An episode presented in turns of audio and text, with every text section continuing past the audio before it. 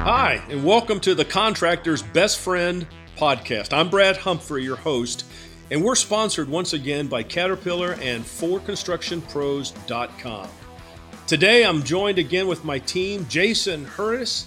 He is the Caterpillar Global Market Professional. Jason, how are we doing today? Good, Brad. How you doing? Doing fantastic, thank you.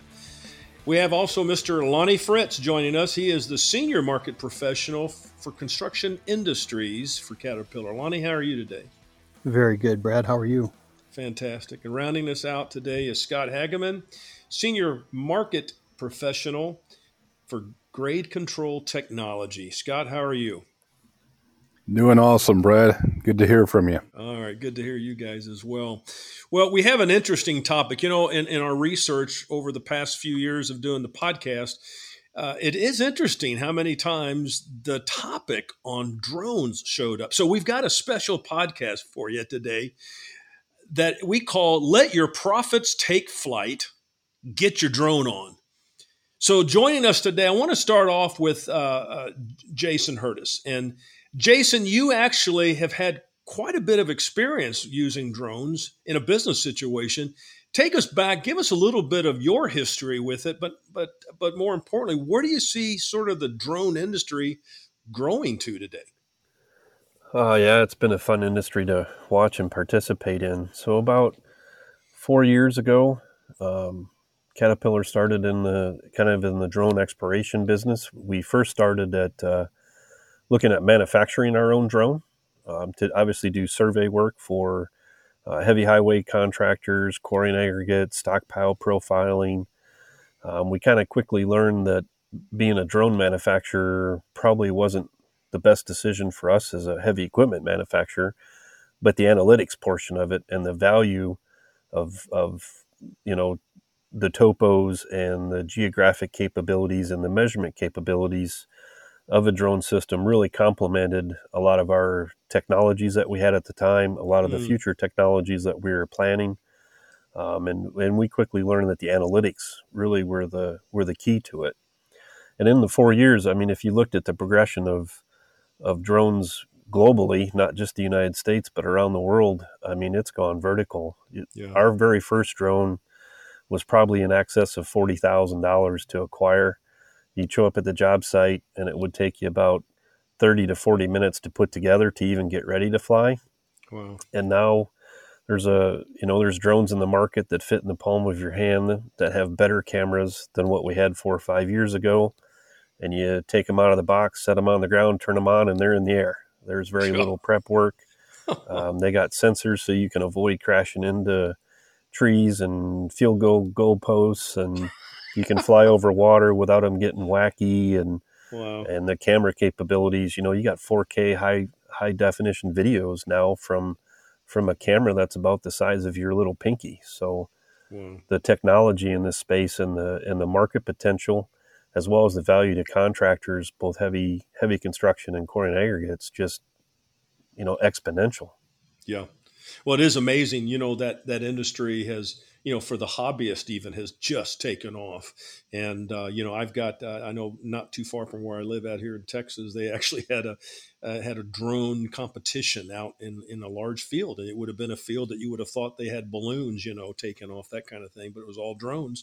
And boy, they put those things, but the money that I read that was spent by some of those. So it's more than just a hobbyist, uh, you know, obsession anymore. Of course, companies are using it. Jason, as you look at, at, at drones, has it, it, it, there's still so much for it to grow into isn't it oh yeah i mean every day you know there's a new idea or somebody comes up with a new concept i mean just go to youtube and and google you know drones and you'll see all kinds of different things that people have done thermal cameras infrared mm-hmm. cameras mm-hmm. Um, you know the different software where you can do the follow me so you can be in a pickup yeah. truck or a haul truck on a job site hit the follow me command and the drone will simply follow you until it runs out of battery i mean yeah. and the uses you know contractors and and quarry and aggregate customers are finding different uses all the time you know we thought volumetrics and and topos were going to be the big thing but You know, I've heard of uh, big cattle farms that are using drones to, you know, herd cows back into stanchions so they don't have to send people out.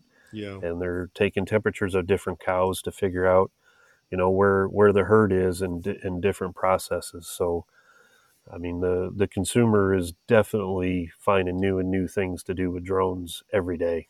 Yeah. Lonnie, I know you shared with us offline some new findings that you've just become aware of. Can you share with us some of that that as we look at this industry? Yeah, when we look at specifically the industries of quarrying aggregates and in construction, you know, I kind of look at it, it's really mankind versus machine. You know, we're, we're mm-hmm. ants amongst giants, and we're really potentially could be in harm's way and not necessarily know it. And, you know, we talk a lot about job site setup. And what a drone does is gives us that bird's eye view from above, mm-hmm. of course, um, of where are people in relation to machines? Where are people and machines in relation to the actual aesthetics, the actual features, if you will, of a project? So, as we identify and capture, especially where our personnel is on a job site, it can help us to identify um, where there may be those blind spots, those pinch points, those reduction areas. Um, and it goes for commercial construction as well. So, really trying to identify potential hazards and risk so we can mitigate the risk. We know these mm-hmm. industries are high risk. How can yeah. we leverage drones to capture again where things are at as the job is evolving. It's dynamic. Yeah. Jobs have to be dynamic or we'll never finish. So things are ever changing. How can we take those snapshots, really capture that, continue to implement that into our safety plans, our emergency plans, and to really try to identify where there may be a risk so it can be mitigated before it would occur. Boy, that's so true. You know, I do a lot of work, as you guys know, with with lean construction and helping organizations be think, you know, thinking lean, but also acting lean. And lean is not just quote downsizing the workforce. It's actually making better choices about how we process work, no matter how many people we have on there. And so when you shared that earlier, Lonnie, it really helped me think through the employee positioning because I know of contractors, and it's a growing number, by the way, that are not just making sure that people understand their job descriptions, but actually how they fit into a team, into a crew, and where they should actually be physically positioned when there are certain procedures that are being done on the job. And I and I thought, my gosh, you're right. It, it's the perfect science to sort of monitor that with uh, with drones. Scott, from your standpoint, with grade control technology, you know, I've got to be honest with you. One of the things that I have just become uh, uh, clear about is is with a company that I work with that, that use makes great use of drones is that whole grade control. What are we seeing? What are you seeing down the road in terms of the use of drones as as it relates to grade control technology?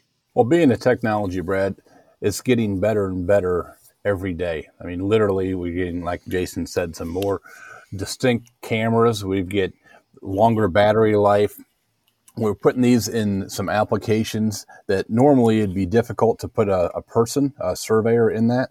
So we're going out and initially the drones weren't as accurate as people might want, but still it's pretty darn close for all the information you're getting in a matter of minutes. And now, and what you're doing with that, you're actually monitoring the job as it was going along, opposed to just doing the final survey and calling that good. Uh, the other thing I would say is I've seen people use this for some training exercises too, as they're doing a big pour, as they're setting some uh, steel, things of that sort. Having this drone hover there and film that so you can use some best practices later and then maybe some documentation too that look at this is the way we installed it so now we have some documentation for the the client so that he sees exactly how the process was done to install properly his building or his valve or his wall. Yeah. You know, I remember several years ago, you guys do too, probably the technology that came out called BIM, Business Information Modeling. And, and that just completely took some uh, parts of the industry by storm. And yet, as I see it now, I mean, BIM technology, which is still being used, by the way, but that coupled coupled with the drone technology that's growing, my gosh, I mean, it really is becoming uh, a game of you need to stay up with this technology, or you could fall behind. One of the things that I want to ask the three of you guys real quick is this: Okay, I'm a contractor. All right. I'm not going to go out and spend maybe $45,000 to buy a drone, Jason. I'm sorry.